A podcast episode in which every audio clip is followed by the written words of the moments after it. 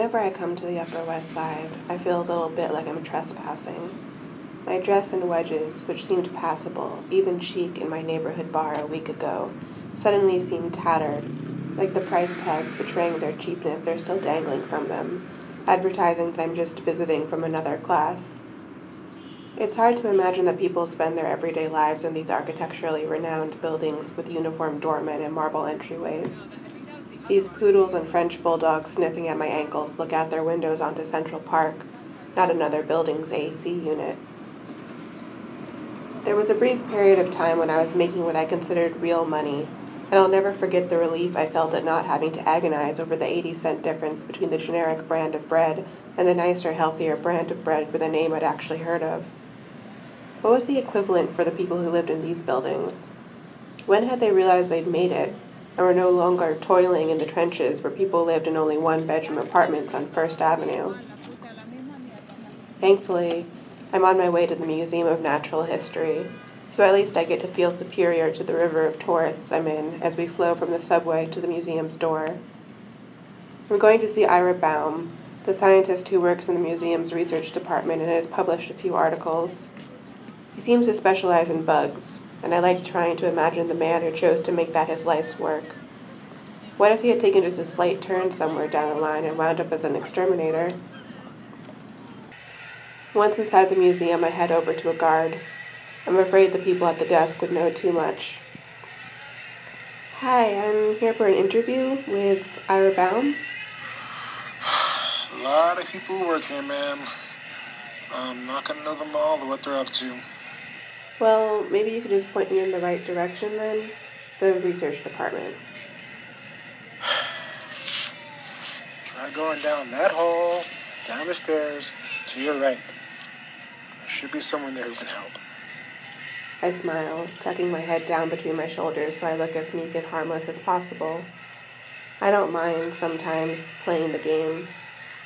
I follow the directions, immediately feeling more at ease when I start making my way down the stairs and the loud rush of visitors begins fading away. I expect to see another desk or guard at the foot of the stairs, but there's no one. Just a door with a staff only sign that's locked. I look around, peer through the window to see a long hallway with what looks to be a whole maze of halls sprouting from either side. After a few moments, I see someone turn into the main hall and head toward the door. I step to the side and start furiously rummaging in my bag, mustering up as frantic of an expression as I can manage. When the woman opens the door, she glances over to me. Oh, thank God. I can't believe I lost my card already, just two days into my internship. I brush past her and slip through the door, only exhaling when I hear the door shut behind me without so much as a hey, wait a minute. I make my way down the hall, reading the signs, trying to figure out how to get to Ira. I take a few turns based on nothing more than wild guesses, starting to think that perhaps I should have left a trail of breadcrumbs.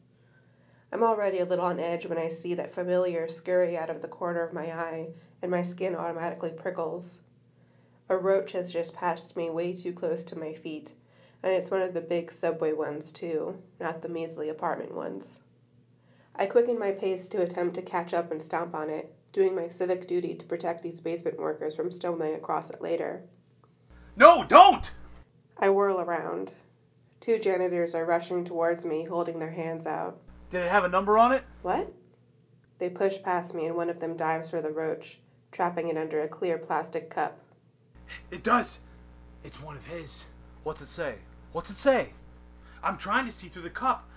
Maybe if I just lift it up a little. No, don't do that, you idiot. It'll run out. 47. It's number 47. The other janitor pulls a little spiral notebook out of his back pocket and writes the number down. He finally looks over at me as he clicks his pen closed. Sorry, I didn't mean to yell at you earlier. It's just that when you squish them, you usually can't see the numbers that good. Plus, Ira gets mad. Ira? As in Ira Baum? Yeah, the bug guy. He's got tanks of these in his office for whatever he's working on in there. Problem is, they're sneaky little bastards and always escaping. He paints his numbers on them with whiteout keep track of them, you know? So whenever we see one of the escape artists, we started writing down the numbers of the ones we find. Play the lottery with them. Have you won yet? Nah, but you gotta play to win, you know? Figure it's just as good a strategy as any. We didn't think we'd get enough numbers for the draw today, but this was the last one we needed. So maybe today's our lucky day, right? Mm-hmm. Mm. Yes! Can't be too lucky if we have to see the bug guy to bring this back, though. Actually, that's who I'm on my way to see. I can bring it to him. For real? Yeah, sure. You just need to tell me how to get to his office. I think I'm lost. Alright. You turn left down the next hall, then right, then he's three doors down. You sure you're cool with this? I live in New York. I've seen a roach before. Okay then. The guy kneeling by the roach jostles the cup before quickly turning it right side up and placing his hand over the top. He stands and steps towards me. He extends his arms, and, with a moment of hesitation, I reach out for it, replacing his hand with mine. Thanks for doing this, man. Remember, left, right, three doors down. Yep. Good luck. I try not to look down at the cup as I head towards Ira's office. I'm walking a lot faster now, due to carrying a large roach and all, but I don't think about how the bumpy ride might agitate it more than a casual stroll would. I hear it knocking around the bottom of the cup, and then, to my horror, it gets a jolt of momentum and starts climbing up the side of the cup, across my hand, down the other side of the cup, and back again, making frantic loops of its little prison. Each time I feel it scuttle across my palm, I nearly drop the cup and make a run for it, but this disgusting little bug's my way in. Before this terrible stroke of luck, I hadn't really had a plan once I actually found Ira. I just try to focus on anything other than the roach, and by the time I reach Ira's office, tears are welling up in my eyes and I'm on the brink of hyperventilating. I grip the top of the cup and knock. The door opens, and I struggle to erase any sign of panic from my face. Ira Baum glares at me, sturdy and stooped, wearing glasses, a crew neck sweater, and khakis. I found number 47. I lift the cup up and he squints at it. Then his whole face seems to brighten. Oh, excellent. I even noticed you'd gone missing yet. Come in. I had been hoping he'd take the cup from me, but instead I follow him into the office where there is, indeed, a collection of about a dozen tanks, all with a pile of roaches climbing over each other inside. She belongs in this tank here. You can just drop the whole cup inside. He lifts the lid and I gratefully drop the cup, shaking my hand frantically as if to toss off the remaining invisible bugs. It's not so often you see a woman comfortable with carrying an insect around like that. I don't really mind bugs that much. Some are better than others, I guess. Oh, really? Which ones are your favorite? Oh, I don't know. I kind of like praying mantises, black widows. I'm really into that whole idea of females murdering their mates once they're done with them. You sound just like my mother. He sees the intrigue written over my face, sighs, and turns away from me to shuffle some papers on his desk as he elaborates. She was a feminist. Got all swept up in the revolution, denounced my dad and all her kids, took back her maiden name, and left us all to go burn brass with Gloria Steinem. Oh, awesome. Oh, um, I mean, I'm sorry to hear that.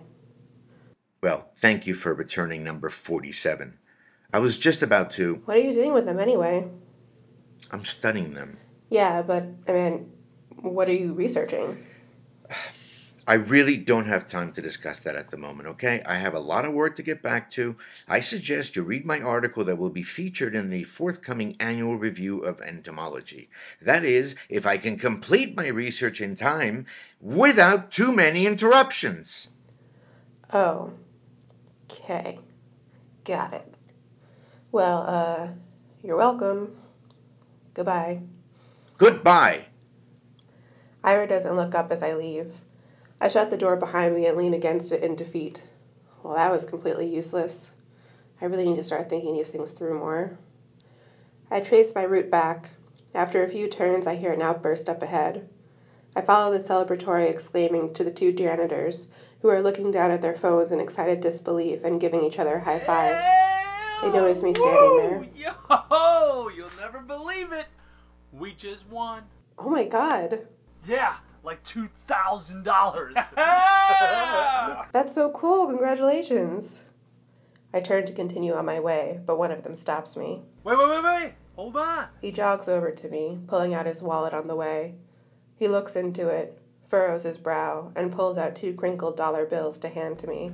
It's the least we could do. Oh, man, thanks, but you don't need to do that. Take it.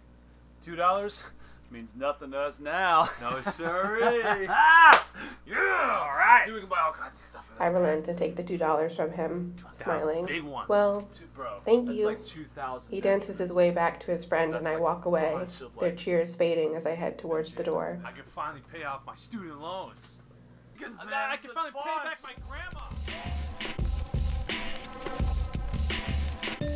I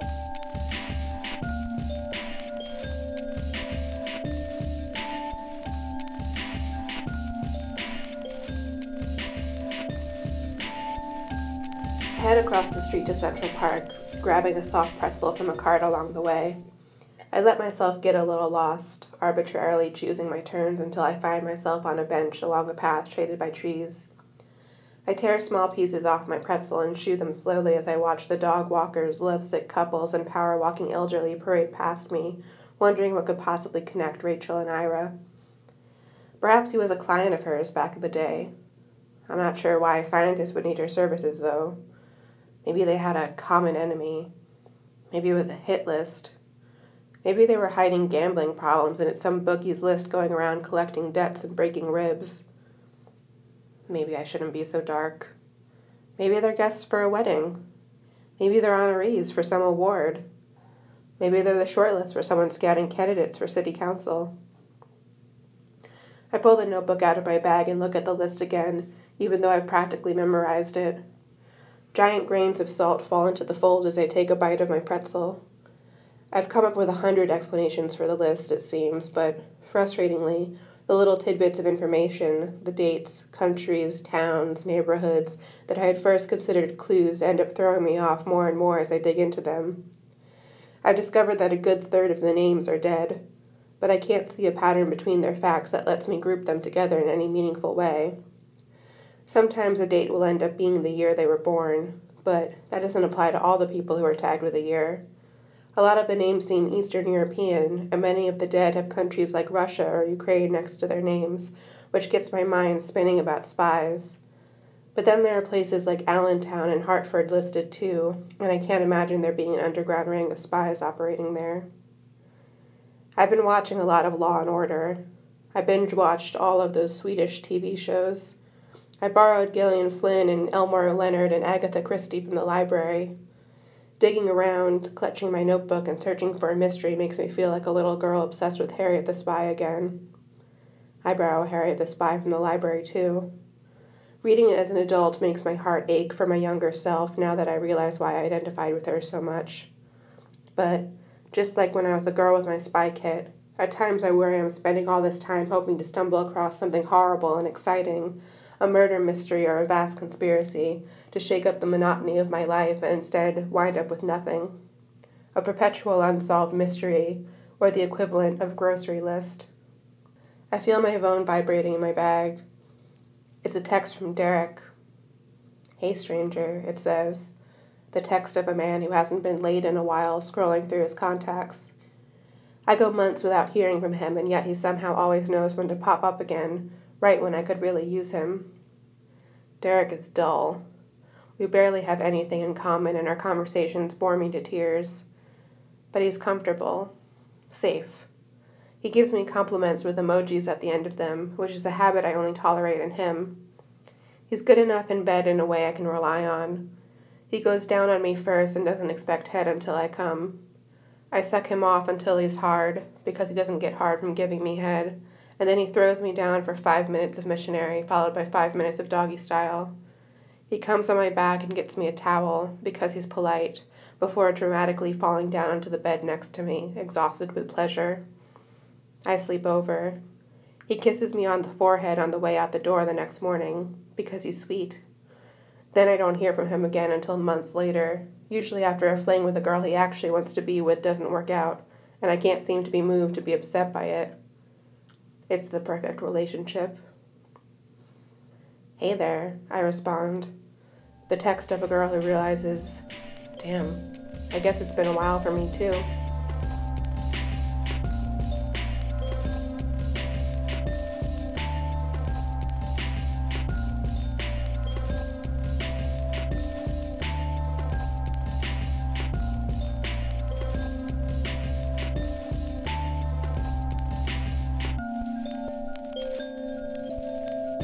Derek wants to meet for happy hour at a bar near his new place in Greenpoint, and I feel a little duped because he used to live in Clinton Hill, and I think he should have told me at the beginning of our conversation that, should we continue, I'd be taking the G in the near future. I kill time in the park for a few hours with my notebook and Agatha Christie, and then at a coffee shop with my notebook and Agatha Christie and a cold brew. I find a Sephora and touch up my makeup. I change my visiting the museum pink lipstick to an I'm going to get fucked later red. I thicken my eyeliner because I like it when it's smudged afterward. I try not to think too hard about the implications of playing into the fact that guys get turned on at even the appearance of you crying during sex. I try a new blush that actually looks really nice with my skin tone and has cute packaging. I swing through the hair section and tame my flyaways with an organic hairspray. I get worried that the salespeople are on to me, so I leave.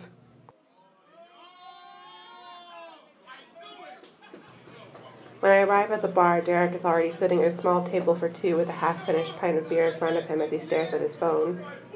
He doesn't look up until my shadow is cast over him, then greets me with a big smile. He always seems relieved that I haven't put on weight since we last saw each other. I have, six pounds, but most of it went to my ass, so I don't think he'll mind. He stands and gives me a quick hug and passing a kiss on the cheek. I'm going to get a beer. Okay, I'll be here. Derek makes a lot more money than me, but he doesn't offer to add my drink to his tab. I silently ask the ghost of my second wave feminist mother to forgive me for being annoyed at this. It's not a sexist thing, it's a checkbook thing, I tell myself.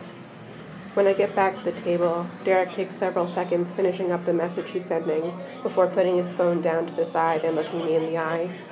So, how are you? Good. You? I'm okay. Slammed at work, but that's to be expected, I guess. Yeah, it's that time of year. I don't remember what he does for a living, but it seems like the right thing to say. Throughout the first drink, we discuss the latest twist in the show we both watch. He reviews the new movie by his favorite director, who I pretend I'm also really into just to avoid being constantly educated as to why he's the most important living director. I still get the crash course sometimes, though, even as I'm holding my own in our conversations about him. I'm able to hold my own, of course, because the director is just like every other male indie filmmaker who works out their issues with their father on the big screen. At least their particularly sensitive disgust with women plays much more subtly and artfully than those blockbusters Derek and his ilk turn their noses up at. As I watch him go get his second beer, I fondly remember giving him a hand job in the Angelika. We felt like we were kids again that day. Halfway through the second drink, Derek starts to get this faraway look in his eye. We go a minute, maybe even two, without speaking. He shakes his head. I'm sorry. I'm in this weird headspace. I've been. I've been going through some shit lately, to be honest. Oh, I'm sorry to hear that. Do you want to talk about it? Nah, I don't want to put that on you. He does, but I'll let him think I have to pull it out of him. I play the girlfriend. I reach my hand across the table and place it softly on his. I don't mind, really. What's wrong? Well, actually, my dad just came out. Oh my god. That must be tough. Yeah, it was kind of a shock to all of us, but looking back, a lot of things make sense now, you know? He's been really distant the past year or two. I guess he was just working up the courage. I'm so sorry, I forget. Are your parents divorced already, or are they about to be? They've been married 30 years. And now what? My mom wakes up one morning, and by the time she goes to sleep that night, she's learned that's all been a lie. When did this all happen?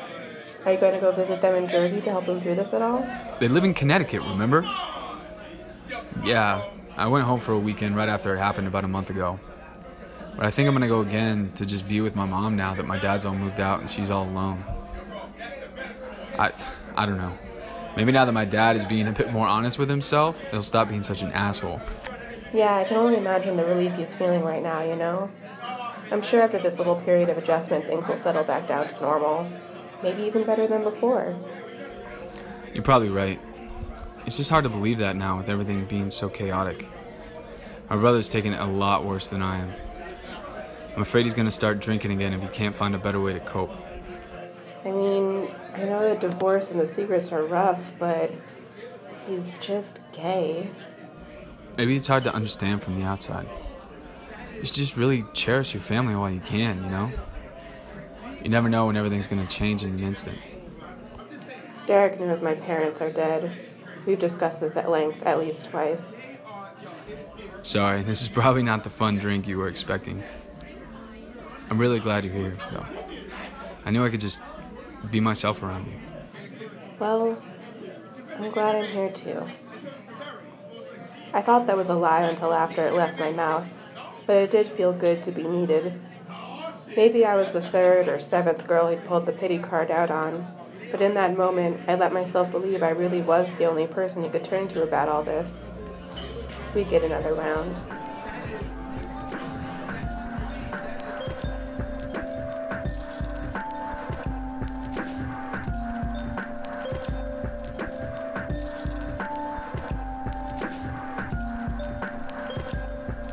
Derek and I walk hand in hand through the early evening over to the streets of row houses still mostly occupied by the Polish.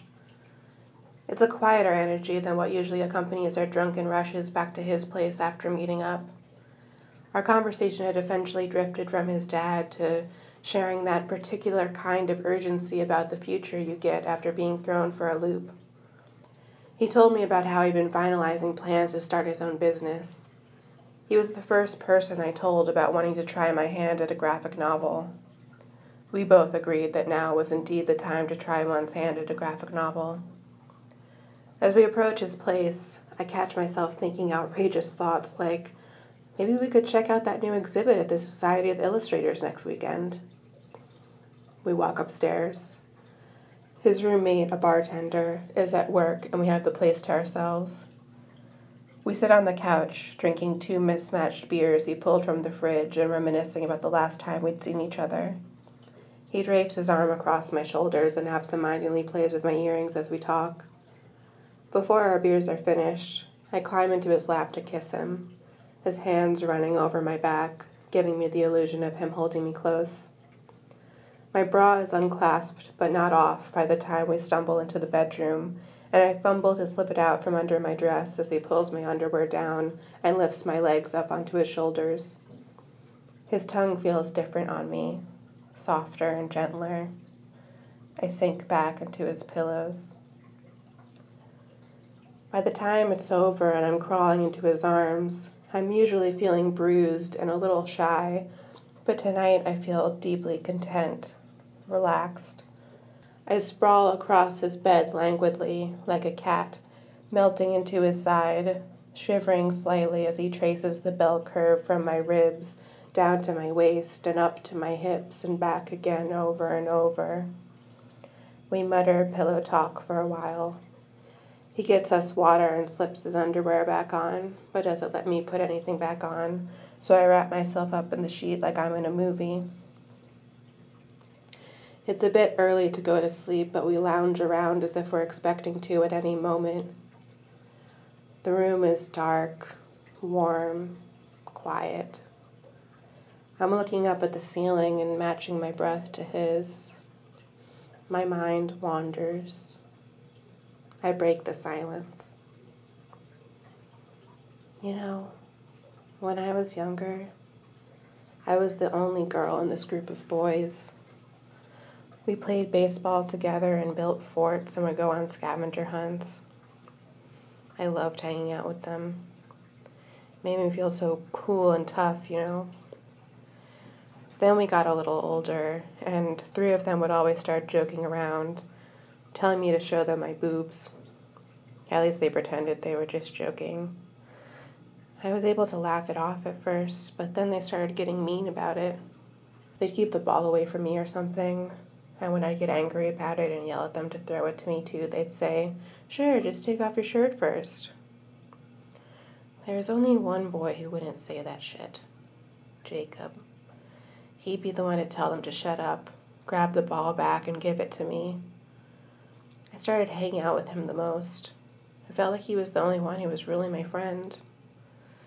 Then in the summer, his family went on vacation for a week, and I didn't have anyone else to hang out with so I went back to the other boys.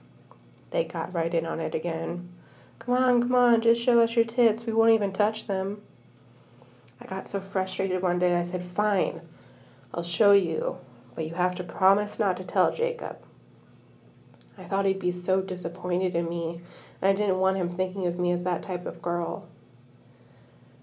They promised, and I lifted my shirt up, and they laughed and laughed. But they did let me play with them like we used to for the rest of the week. I thought it would stay that way, so when Jacob came back, I said we could all hang out as a group again. We were playing Uno, and we were almost done when one of them said, Hey Jacob, guess what happened while you were gone? And I started yelling at him to shut up and shouting about how they promised. But of course he told Jacob I'd shown them all my chest. And Jacob got real still and quiet and red, and he got up and he threw his cards down. And I thought he was going to start a fight with them, but he turned to me and he yelled right in my face and said, How could you? The one week I was gone? And he stormed out of the room I think that was the last time we all hung out. School started again, and I made some girlfriends. Why? Why are you telling me this? I don't know.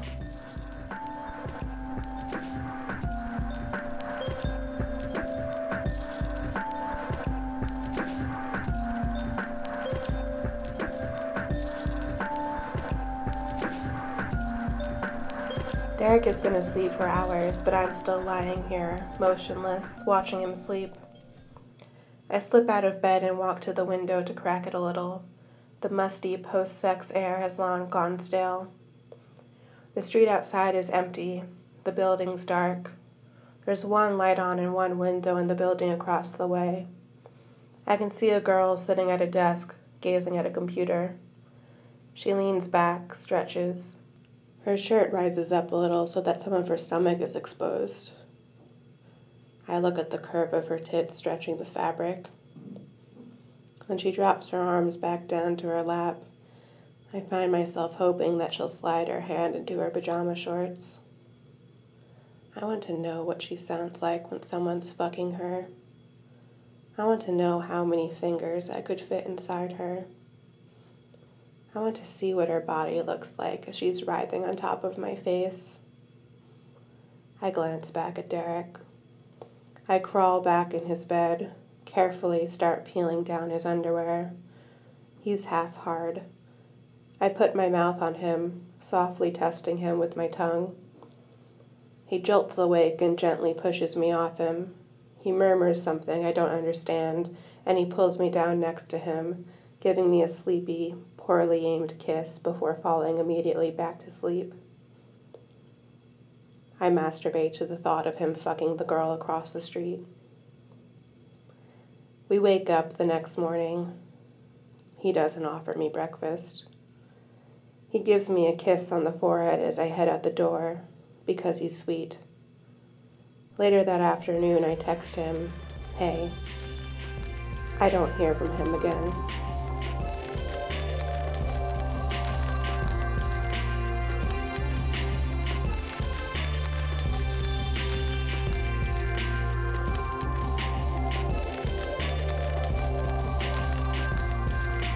This has been Chapter 3 of This Used to Be the Place. Ira Baum, Museum of Natural History. It was written, read, and produced by me, Celeste Kaufman. Additional voice work was provided by Xavier Holland, Robert Talfit, John Toon, Andrea Jacobi, and James Henry. Music is courtesy of Eva Schlegel. Next up is Chapter 4 Sarah, artist, Tribeca. Thanks for listening.